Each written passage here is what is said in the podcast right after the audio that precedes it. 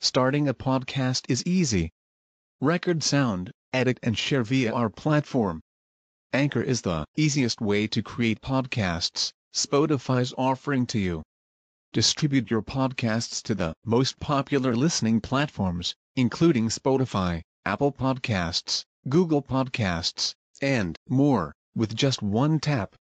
Download the free app to start your podcast with the versatile platform from Anchor.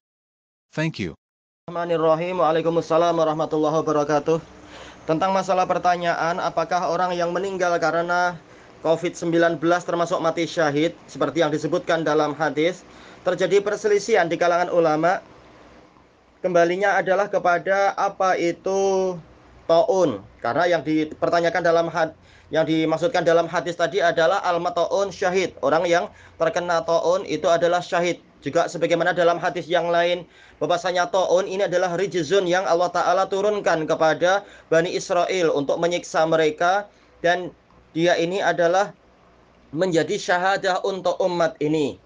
Cuma para ulama berselisih pendapat apakah taun itu wabah secara umum, wabah secara umum ataukah dia wabah yang khusus. Yang mengatakan dia wabah secara umum berarti COVID karena dia adalah wabak juga, maka dia masuk dalam pembahasan ini.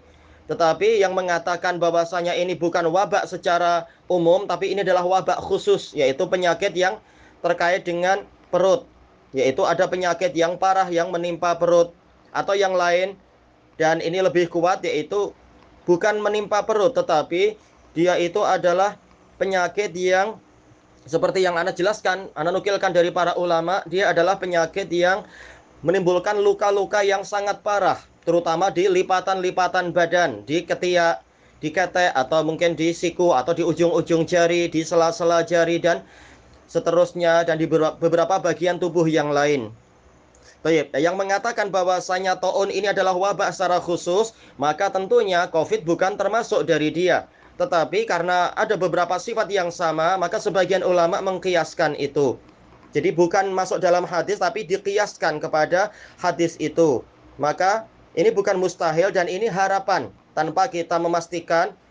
Tetapi apa? Ini harapan bahwasanya COVID itu boleh dikiaskan kepada taun sehingga karena ada beberapa sifat yang sama di situ eh, sehingga diharapkan orang yang ter, meninggal dunia karena COVID maka diharapkan dia mendapatkan pahala syahadah juga.